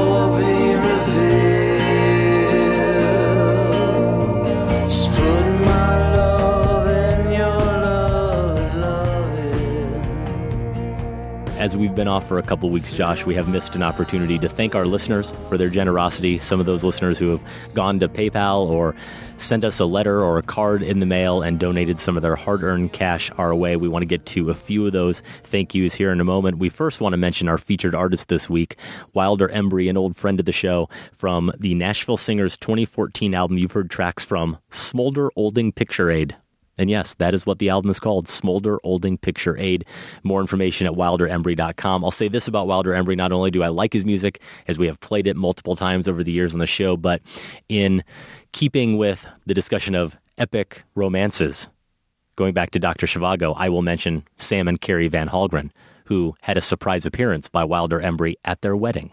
That he performed at their reception and did quite a wonderful job. Again, wilderembry.com if you like what you hear. Let's get to some donations and a few comments. We have a couple new $5 a month donors to the show Alex in Hamilton, Montana, Brian in Gilbert, Arizona. And we have a new Buck a Show donor, Kevin Terrell in Melrose, Massachusetts. Just heard episode 546, where you read my email in defense of insert phrase here. I've listened to every show since the Matty Ball game days, but I don't frequently communicate with you guys. I've noticed the couple of times I have, you've read my email on the air, including a Massacre Theater win, so that's a good track record. It also shamed me into realizing that I haven't donated in a while, so I just donated a buck a show for the past year of freebies. I won't say I'm paying the dealer, since I hate that phrase almost as much as Sam and Sydney hates insert phrase here. I hope you can go the few more shows without saying that phrase. Good luck. Thank you, Kevin. But what's wrong with paying the dealer? How can you hate that phrase? Well, hey, don't argue with him. He's Kevin's very sensitive. He did. He gave us a buck a show. Are we okay on this it. show so far, by the way, with the phrase? I think we've so. got two down with the dissolvers taking I think over. those should count. Those they probably don't, but they Obviously should. count. I mean, you could say that Omar Sharif really brought dewy-eyed despair to a whole. You know, you could. I could have said it. You could have. I could have. It would have fit. But I'm not going to do it. Well, a Silver Club donation comes to us from Mel in Vermont, and I really do regret the fact that Mel chose to give us the name Mel instead of Mel's full name because he's got a great one. I don't want to say it because maybe he doesn't want his full name read on air, but in his PayPal donation, not with the note he sent, we got his full name, and it's amazing. It's an Can you tell amazingly awesome. I'll just say if you've read like the Odyssey or the Iliad, you'll you'll recognize it. Okay. It's not Achilles, but but it's in keeping with those names. Mel says, I started listening in 2013 on my brother's recommendation and vividly remembered the Pacific Rim episode. We all remember where we were when we heard the Pacific Rim episode, number 453, falling squarely in Team Adam that time, and probably every time since, with the notable exception of Birdman. Really, Adam? Yeah, really, Adam. I always appreciate yours and Josh's analysis as well as your frequent guest hosts, and I really enjoyed digging into the archives a bit. Through both full reviews and top fives, you've turned me on to great movies like Nebraska, What We Do in the Shadows, Blue Ruin, The Elephant Man, This Is Not a Film, and even ones I didn't end up enjoying as much, like Prince Avalanche and Frank, but I'm still glad I checked them out. My Letterboxd watch list is filled with movies you've championed, and I always love going back to your reviews after I get around to watching one of them. Well, thank you, Mel. One more here from Eric in San Francisco. Hi, Adam and Josh. I'm finally getting around to donating after six years of on off listening, depending on commute lengths and travel frequency. Your weekly efforts are greatly appreciated. I'm also finally getting around to sending you some feedback on episode 546 in the top five comedy ensembles revisit. I was surprised that the comic team that first popped into my head when hearing the topic wasn't on either of your lists or in your honorable mentions slash sheepish apologies. The first pair that came to my mind was Harold Ramis and Bill Murray, mostly since Ghostbusters is my favorite comedy of all time. Can we just rename honorable mentions sheepish apologies? Because like that's that. really what it is. It would apply. My first thought was maybe there was no third person who'd been involved in more than two movies with them, so they didn't meet the complex math requirements. A quick check of Wikipedia, though, confirmed that Ivan Reitman was involved in four really solid films with them as the third member of the team. Meatballs, Stripes, and Ghostbusters, I think, would all be rated as very good to fantastic, and even Ghostbusters 2 is okay. Okay, let's not let's not get carried away. Actually, dive into the Harold Ramis collaboration matrix to find other combos of him with actors for some combos. Wow. I feel like the Ramis, Reitman, Murray ensemble at least deserves some mention, right? Thanks as always. When this top five gets revisited again in three years, I hope you'll add them to the list of apologies. Well, Eric, consider that trio mention. Thank you, Eric, and thank you everyone who donated, including all of our regular monthly subscribers. We appreciate every little bit that we get. Fill this house just filled with empty space. The tone is in my head. Filmspotting Streaming Video Unit is a bi weekly podcast hosted by BuzzFeed's Alison Willmore and Matt Singer of ScreenCrush, focusing on the world of online movies. More information at filmspottingsvu.com or subscribe to the show on iTunes. Hello, Film Spotting Original Recipe listeners. This is Matt Singer from Filmspotting SVU inviting you to check out our latest episode, where Alison Willmore and I bring our intimate and extensive knowledge of the modern music business to our review of Beyond the Lights. Plus, we'll be recommending some other movies about the music industry that you can rent or stream at home right now. To listen to the episode, search for us in iTunes or check us out at filmspottingsvu.com.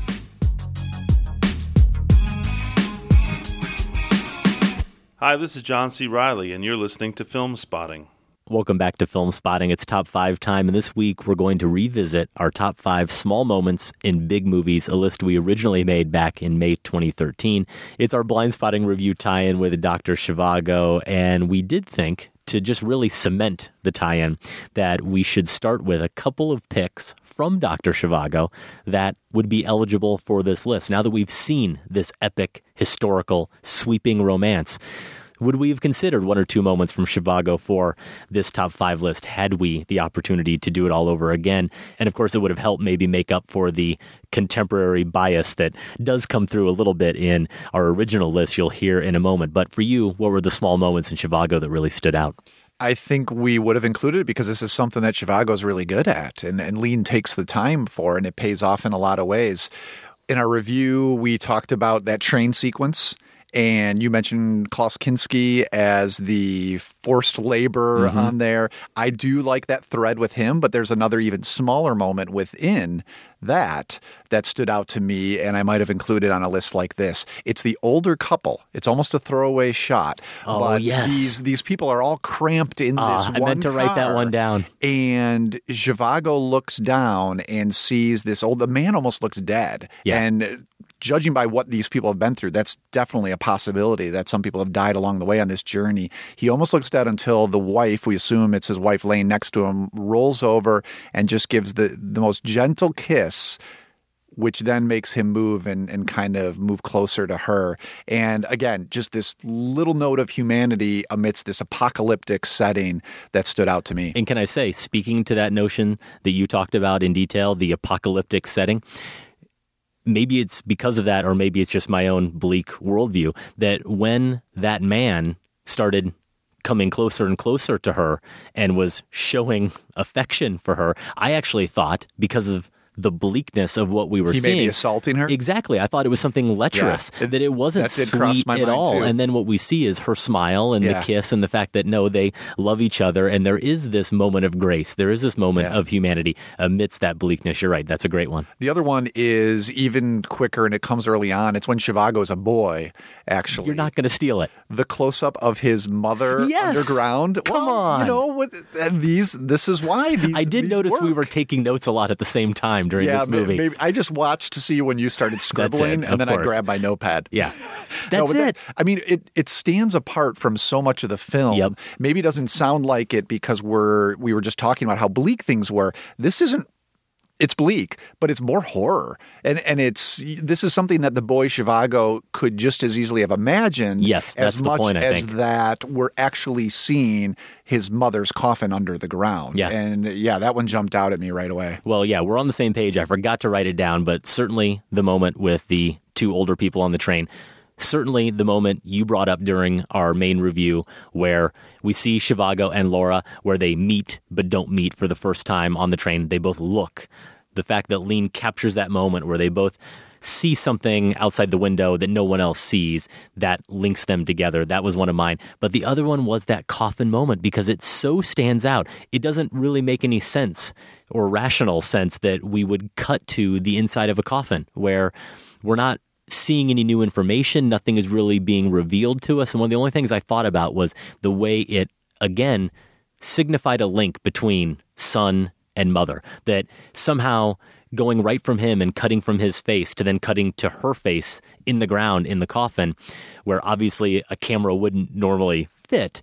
The fact that he chose to show that, it links those two together. It connects them in a way that also suggests the poet in him, I think, because it's about his imagination. It's about maybe in that moment him trying to put himself in that position, thinking about his mother, not just thinking about it in a superficial way, but really trying to consider yeah, yeah. Imagine what sense. what that must be like for her to be under the ground and the effect of that the psychological toll on a young boy to think about his mother in that way it's it's really powerful obviously it was one that stood out for both of us let's get into the top 5 now with a clip from a movie that helped redefine the very meaning of big movie as one of the first if not the first modern blockbuster Look at that. It's a bull shark. It Scraped me when I was taking samples. I got something for you. That's the thresher. You see that? Chief Thresher's tail. Thresher? It's a shark. You want a drink? Drink to your leg? I'll drink to your leg. Okay, so we drink our legs. That, of course, is Roy Scheider, Richard Dreyfuss, and the great Robert Shaw from Steven Spielberg's all time great film, Jaws. And that scene, I think, not only perfectly sets up our top five this week, small moments in big films, because it is a perfect small moment in a film that was really the first blockbuster that when people think about Jaws, even though that scene's beloved, they probably think of some of the bigger set pieces when they recall that movie, but also because when we threw this out on Twitter, this idea, and threw it out on Facebook and said, We're going to need your help this week because this is going to be hard to remember all the great big films we've seen and those small little moments that have stood out to us. It seemed like it was just a Spielberg love fest. Yep. And that does make sense on some level, right? The guy who gave us the modern blockbuster and has made so many great action movies, it does make sense that he would come up over and over again. And with that noted, we should probably point out that Raiders of the Lost Ark in the film spotting pantheon. No There's small so moments from that. many from that film you could pull though. Exactly, but they won't make our list this week on the show because it is put away in that all time list of our favorite films. And I hope I'm not stealing any of your thunder, Josh, but the other ones I saw, maybe not surprisingly, these moments came from big franchises. A lot of love for Lord of the Rings, a lot of love for the various Batman films. Those two, along with Spielberg, were the, the most common ones I saw pop up. Yeah, and I think the reason is that these small moments make these movies last in our memories. Mhm. They're why they stand out as opposed to all the other countless action flicks we get that are missing these. Maybe they don't define the picture or define the story or the narrative, right. but they still elevate the experience. And so that's what I thought of when putting together this list, which was really difficult. Can we just blame Sam? Yeah, we can. Because this was his Our idea. This producer, was his brainchild. He's brilliant. It's a brilliant top five idea. I hope we I love the justice, idea. but it was maybe the best in theory, hardest in practice to Yeah. execute that we've had with a top five for a long time. Well, and the reason is because you really need to sit down and watch a movie looking for these Yeah. to get the best one. So I'm going to throw that out there as a caveat that I could probably find other ones Oh, if I had just sat down and spent a week looking through some of the Spielberg films. Yeah. Um, so these are the ones that first came to mind. Mhm. I don't know if they are the definitive top five. I think they're all good. I talked about how the movie doesn't depend on them, and that was one characteristic I thought about. You could pluck this small moment out of the movie, and for the story, for everything else going on, it wouldn't really suffer. The Mhm. film would still, quote, work. Yep. But they're still crucial. Also, I thought about them being very brief. So the Jaws scar scene, I think, is a good example. Okay. But I was looking for things that were even shorter than that, just little bits that stood out amidst all the bombast that was going on otherwise. I am going to start with one of the franchises you mentioned, Okay. The Lord of the Rings. This is from a battle scene, one of the many battle scenes. In this case, an army of evil orcs is attacking this walled city of men, and the moment involves an orc leader. His name, and I did have to look this up. I'm not this much of a Lord of the Rings nerd, Adam. His name is Gothmog, played by Lawrence Makoare. I'm not sure if I'm getting that right, but that's the actor's name. If none of this rings a bell, this is the guy whose head looks like a marshmallow that's been roasting over the campfire for a little while. It's white, it's puffy, bulging, a little bit melty. Really one of these amazingly horrific creations that the Lord of the Rings films have. At this moment, a boulder is catapulted from the city of men into the orc army, and Peter Jackson's camera, as it often does in these scenes, follows the rock through the air, lands right next to Gothmog. He takes a slight step to avoid being hit. He has to move or he'll be crushed, but he's sure to keep his other foot on the ground to show that he's not going to move too much. And then the boulder crushes a bunch of his soldiers. He looks at it, spits on it. Great tough guy moment. But I do think it also speaks to the idea that throughout The Lord of the Rings, there's always this emphasis in these big spectacle scenes on character. The spectacle really does come second, and that's throughout the whole franchise. Yeah, that's a great scene, an honorable mention for me. I'm sure. you just have that one on a loop, don't you? exactly. No, I'm sure that's a great choice, and many of our listeners will be on board with that pick. For once, we're on board with this top five. We're in sync, Josh, because although I didn't really consider length as a factor, I thought of small more in the sense of there just not being much action to it. I did, though, have that exact same criterion you did, which is that these could almost be seen as throwaway scenes. You could lift them out of the film and the plot, the overall story, in theory, wouldn't really be hurt. It wouldn't feel like it's absolutely crucial. But at the same time, they are those elements, those little scenes that stick with you, that linger with you long after the movie's over, and you find yourself maybe going back to and appreciating over and over again. And along those lines, my number five comes from the movie Heat. And it's not the scene that a lot of people suggested it should be, which is the Pacino, De Niro, Mhm. coffee diner scene where they have their big conversation. Besides me wanting to avoid that a little bit because it's kind of obvious, in a lot of ways, that really is the biggest scene in the movie. It really does have to be It's there. the one we're waiting for. and it's really. the one, as audience members, we are waiting for. So it's a crucial moment, didn't quite work for me. The moment I'm going with, I wonder if you remember this one, Josh, is this quiet moment that's always stuck with me from Heat with Dennis Haysbert and an actress named Kim Staunton. They play a husband and wife in the film. They're totally peripheral characters in this film. In fact, for the longest time, you don't understand why he keeps cutting back to this storyline, which isn't a big part of the movie at all, but He's recently been let out of prison. He's on parole. She's trying to help him stay on the straight and narrow. He takes a really bad job at a restaurant and he's really unhappy there. And you don't understand why Michael Mann keeps going back to them and spending any time with them at all. And it starts to become a little bit clearer when you see that he is finally fed up. He's thinking about the fact that he just can't take this life anymore of doing the nine to five restaurant job that he's in. And we get this exchange between them where she asks him if he can just stick with it, just handle it a little bit longer until they find something new. And he has that great line. He says, There ain't a hard time been invented that I can't handle. But then he has to ask her that question Why are you still with me? He basically is saying, I'm a loser. This is pathetic. These circumstances are clearly not ideal, and yet you're sticking with me. And she tells him that she's proud of him. And it really melts him, but it melted me as well.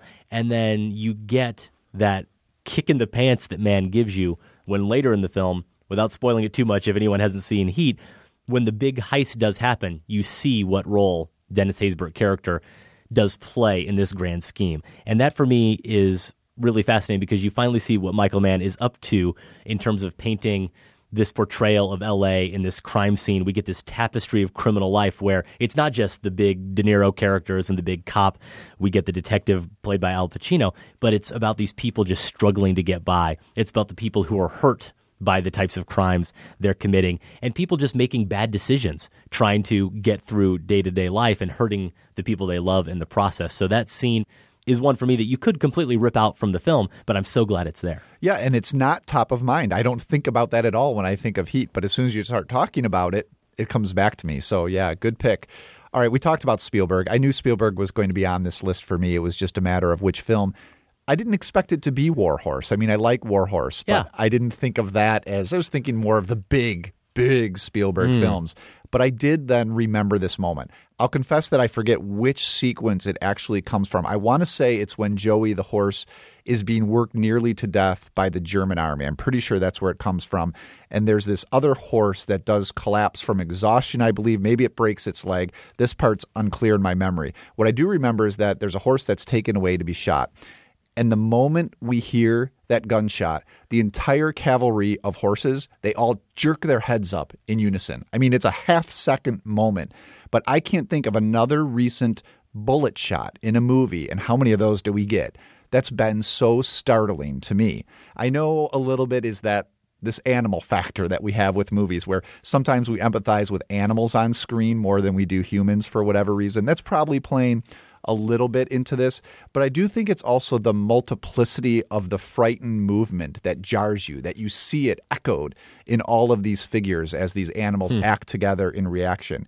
It drives home also that it's not just Joey, you know, the horse of the title that's experiencing all this warfare, but there are probably thousands of others out there as well. Yeah, I like Warhorse, and I feel like that's a movie that got generally favorable reviews, and yet there seems to be a real contingent of Spielberg supporters out there that don't think it's among his better films. And to be honest, I can't remember exactly where I ranked it in his filmography, but it's not in the top 10. It's very heavy it's on the movie I like. sentimentality that can be It a is. weakness of his. So Yeah, I think that holds it back for some people. It might, and that would normally hold it back for me. And yet, in that landscape of this fairy tale, which is so clearly what it is, it worked for me. Absolutely. And that is a great pick. For my number four, I go back to our discussion of Star Trek Into Darkness and how I talked about Chris Pine not being able to fully sell the emotional moments in that movie, even though otherwise I think he's really good. I think what he needs to do is just go back to this movie, Lethal Weapon, and watch Mel Gibson on repeat and look at how he does anguish. And the scene I'm thinking of in particular, I'll call I'll See You Later. But it's the scene where it's just Mel Gibson sitting on his couch with a picture of him and his wife in one hand and his gun in the other hand. And it's fairly long, actually. It plays out over, I'd say, about three minutes or so, where you clearly can tell that he is deeply depressed and disturbed. We've heard throughout the movie up to this point that he's a guy who supposedly has a death wish, and we do see that he behaves as though he doesn't have a lot of regard for his own welfare. And then we get this scene with him on the couch, and we understand why. Because clearly he's lost someone that meant a lot to him, and he's contemplating suicide. And we see him take that gun, first study it, then put it up to his head, and then put it into his mouth.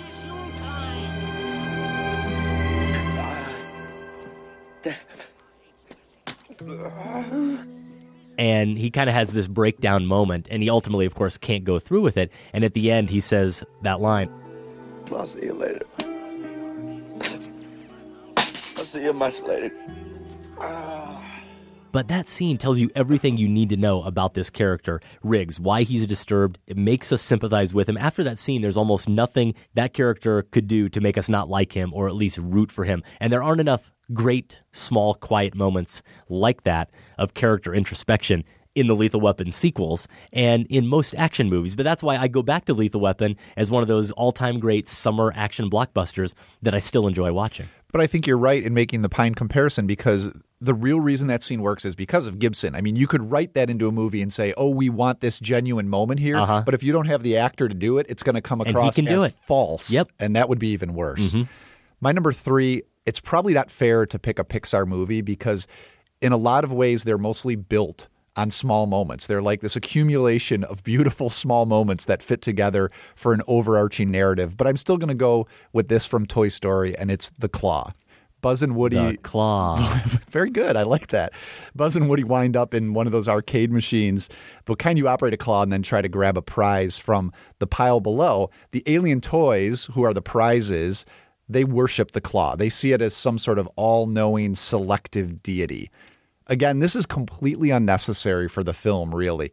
But it's so funny that these guys show up again. I want to say they show up in three, possibly Toy Story 2 Oh, yeah. as They well. definitely Are they in all of three. them? Yeah. Yeah. I mean, people really latched on to this moment. It also does in miniature what the whole movie does, which is reorient our perspective. So mostly we're seeing the world from the point of view of toys, Buzz, Woody, and the gang. And here we get an even more limited perspective where we're seeing it from these alien toys that are trapped in this game. The claw. It moves.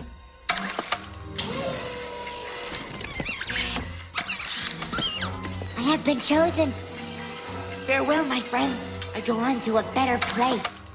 And I got to say, if you have any religious beliefs at all, this is a very existentially jarring moment Yeah. that these aliens are worshiping this being that's just the claw. So, you know, leave it to Pixar to layer a throwaway moment with something like that. No, you're so right. I think that there's something about that sequence that really does stick with you. I mean, every kid I know who watches Toy Story 2, they come out quoting that Yes, line. They come out thinking about the claw of all things from that movie. It does happen at the end of the film, as I recall, but it's a great scene and a really good pick.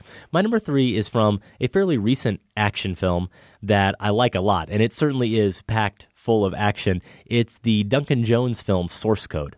Oh, and yeah. it's a moment with Jake Gyllenhaal, our hero in that film. And if you haven't seen it, I'm not going to get into a lot of the specifics, and it does get kind of crazy with time travel and characters relating to other characters in the movie. I'll just say that he calls his father at one point on the phone just to hear his voice, to talk to him one more time, but he can't tell him who he really is.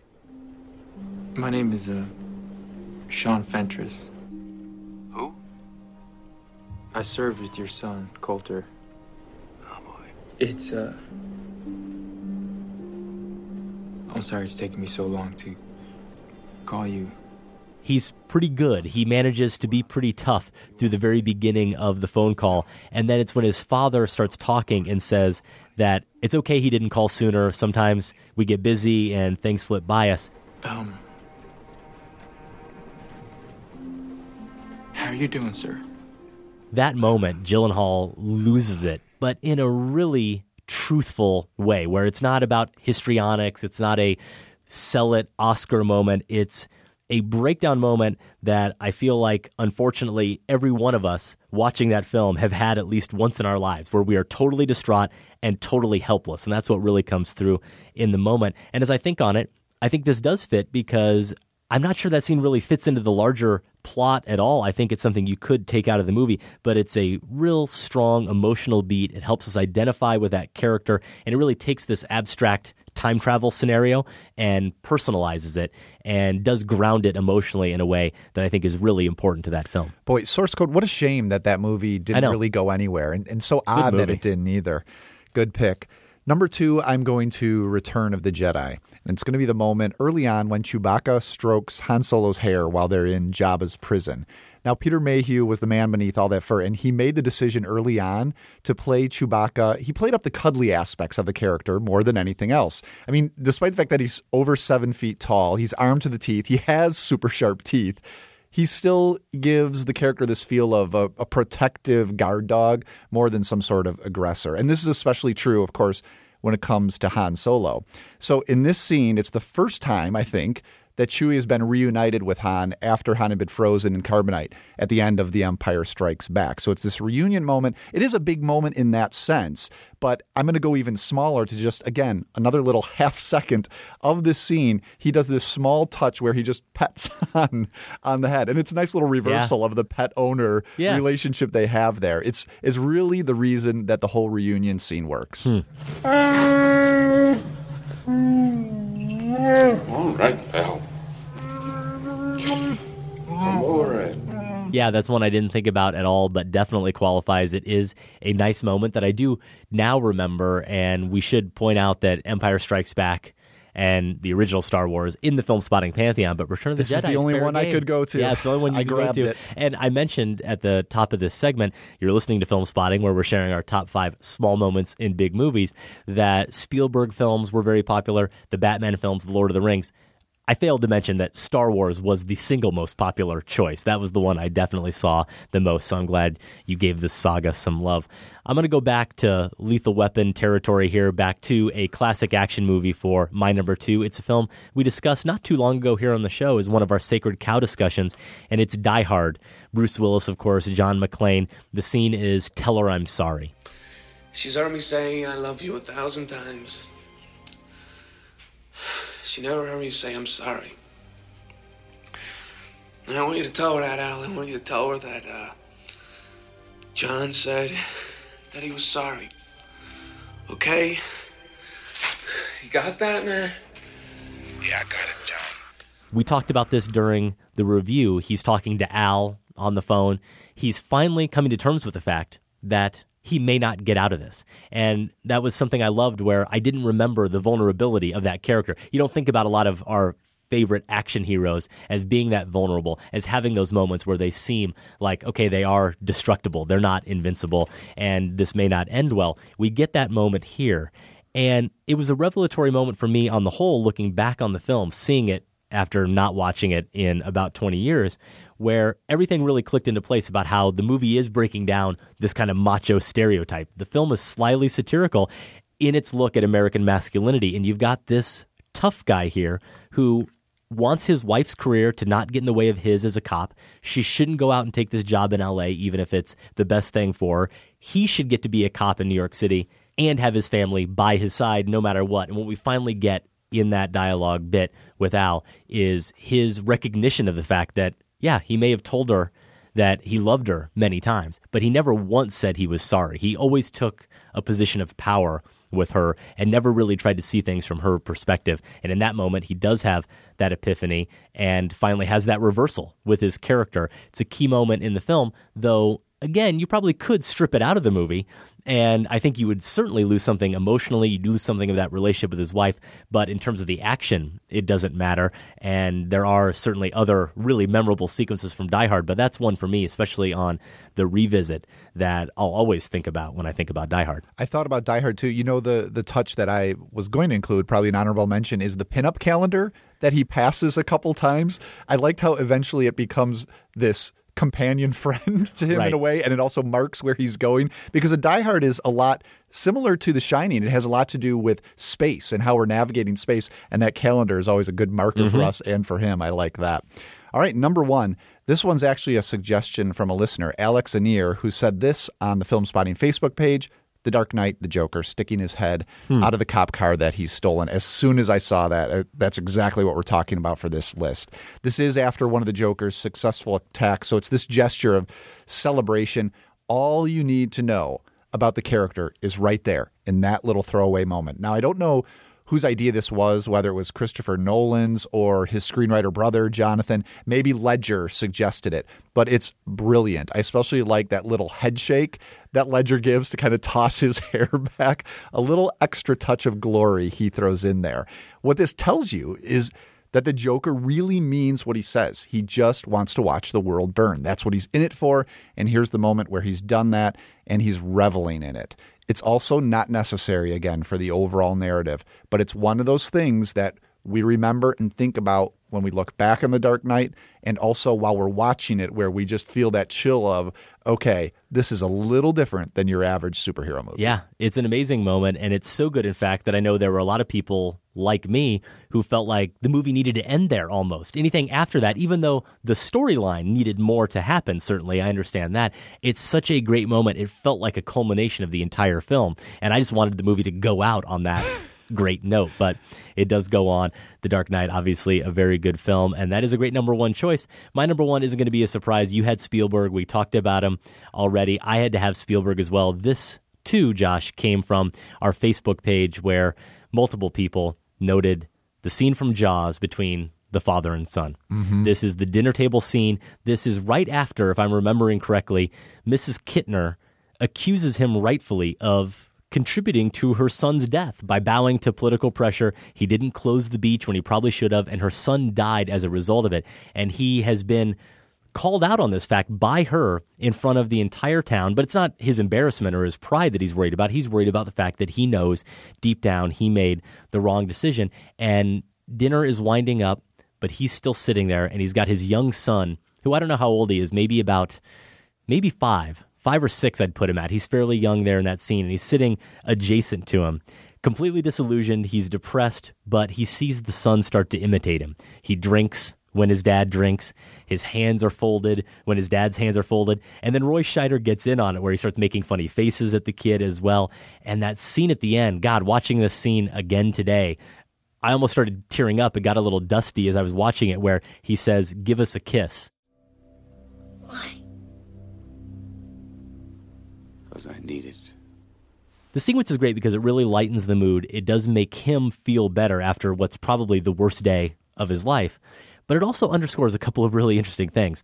The way kids follow their parents' lead, especially sons emulating their fathers. And it begs that question what kind of a man does he want to be? The kind who doesn't act on his principles, who lets himself get pushed around and bad things happen as a result, or is he a man of integrity? It also underscores Mrs. Kintner's loss right? Because here he gets to go Sure. home and have dinner with his young son. And it does highlight why he's so determined to ultimately get rid of this shark. He's protecting his family, he's protecting everyone in Amity's family. So, small moment, throwaway moment, so crucial to that film. And it's one that really stuck out to me when I rewatched Jaws in anticipation of our top five Spielberg scenes. I think that scene was even an honorable mention for me. And one last note about Roy Scheider, because as I've mentioned here on the show a couple times, I had an opportunity about a month or so ago now to talk to William Friedkin, who of course directed Roy Scheider in The French Connection and also in Sorcerer, where he's the the star of that film. And Friedkin tells an interesting story about how he cast Roy Scheider on the spot for the French Connection as the sidekick, the partner to Gene Hackman. Didn't even need to see him screen test, just went with his gut. Saw him, said, That's my guy, I trust him. And watching those films again in anticipation of that interview, watching Jaws again, watching scenes from it, I gotta say, is there more of an underrated actor out there than Roy Scheider? When you have conversations about the best actors His of the name 70s, doesn't come up. His name never Yeah. comes up. But that guy is so natural on screen, never oversells a moment, always truthful, and he's a guy who really does define himself by his actions. You know, he never goes too far with an emotional moment. He just behaves on screen and is so good at it. I really do think he doesn't get enough credit. Well, and he's right for Jaws too, in that that character isn't meant to be the hero of that story, which a conventional version of the Killer Shark movie would need Mhm. him to be. And Scheider seems completely comfortable with playing it that way, the correct way. Is he right for Jaws 2, Josh? I- Or I do you mean don't Jaws the know original? about that. well, those are our top five small moments in big movies. What about any honorable mentions? Well, I talked about when we reviewed Star Trek Into Darkness, preparing to launch, Pine's little touch of kneeling down to mimic Cumberbatch. That would be one. The Avengers, we played a clip from that. Last week's show, I think, Sam selected Puny God, where the Hulk suddenly just starts. That's not a small moment. Uh, kind of. It's a throwaway. It doesn't need to go Oh, that way. know. Let's put it that way. Well, that's the, true. The scene could have just been more conventional. I like that little touch they give it. And The Empire Strikes Back, I couldn't select Pantheon, but this one I think is the Star Wars pick that came up more often than anything else. I love you. I know. we'll find room for little moments like that. A note, too, about Jaws that kicked off the segment. If you're wondering, wait a second, isn't Jaws in the Pantheon? Or surely at some point it was in the Pantheon? Yes, but belated. We didn't put it in until episode 538, just a couple months ago when we did our top five movie posters. We were really making up for lost time. There's no doubt that Jaws probably should have been anointed into the Pantheon long before that. We eventually got it done, though, Josh. Again, those are our top five small moments in big movies. You can, of course, let us know what you thought of those lists. Let us know your picks. Email us feedback at filmspotting.net. You can also leave us a voicemail, 312 264 0744, or find us on Twitter at Filmspotting. That's Adam. At Larsen on Film. That's me. We're also at facebook.com slash filmspotting. And over at our website, you can find 10 years of reviews, marathons, and top fives in the show archives. Also at filmspotting.net, take a moment and vote in the current Filmspotting poll. Your pick for best movie about a fictional novelist. Maybe you're one of those people who thinks Misery is better than Kubrick's The Shining. We'll share those results along with the review of the Two Riders in a Car movie, The End of the Tour, starring Jason Segel as the late David Foster Wallace. Out in wide release this weekend, Fantastic Four with Miles Teller and Kate Mara. The Gift, a thriller directed by the actor Joel Edgerton, Jason Bateman, and Rebecca Hall star. Ricky and the Flash, Meryl Streep's latest movie. She plays a longtime rocker trying to make peace with her estranged family. Jonathan Demme directing that. And Sean the Sheep movie comes to us from Aardman Studios, home of the beloved Wallace and Gromit. In limited release at the Gene Siskel Film Center, The Wolfpack is playing one of my most anticipated films of the summer that I also caught up with over the past few weeks and did? do recommend. I saw it, recommend it. if you're here in Chicago, go see it at the Siskel. Dark Places is playing at the Music Box. It's an adaptation of a novel from Gone Girl scribe Gillian Flynn. It stars Charlize Theron and her Mad Max Fury Road co-star Nicholas Hoult. It's also available via VOD. And Gemma Bovary, a French comedy that riffs on Flaubert's Madame Bovary, along with a Lego brickumentary, which is also available via VOD. Turns out there's a lot of stuff available this week, Josh. I do recommend Kurt Cobain, Montage of Heck, the new documentary about Cobain that's been available on iTunes for a little while that was directed by Brett Morgen. You've been on a documentary binge. I like documentaries. What can I say? Opening here in Chicago and in limited release, Best of Enemies, documentary I recommended earlier in the show, and Cop Car, a movie about two 10 year olds who find an abandoned police car in a field and decide to take it for a joyride. Kevin Bacon stars as the unhinged cop who wants his car back. The end of the tour. Also coming out, of course, we have mentioned that is our plan to review next week on the show, and I think we may be revisiting our top five movies about writers. Filmspotting is produced by Golden Joe Dussault and Sam Van Hallgren. Without Sam and Golden Joe, this show wouldn't go. Thanks to associate producer Candace Griffiths and the listeners of the Filmspotting Advisory Board. And special thanks to everyone at Chicago Public Media. Our music this week is by Wilder Embry. There's more information at wilderembry.com. For Filmspotting, I'm Josh Larsen. And I'm Adam Kempenaar. Thanks for listening. This conversation can serve no purpose anymore. Goodbye.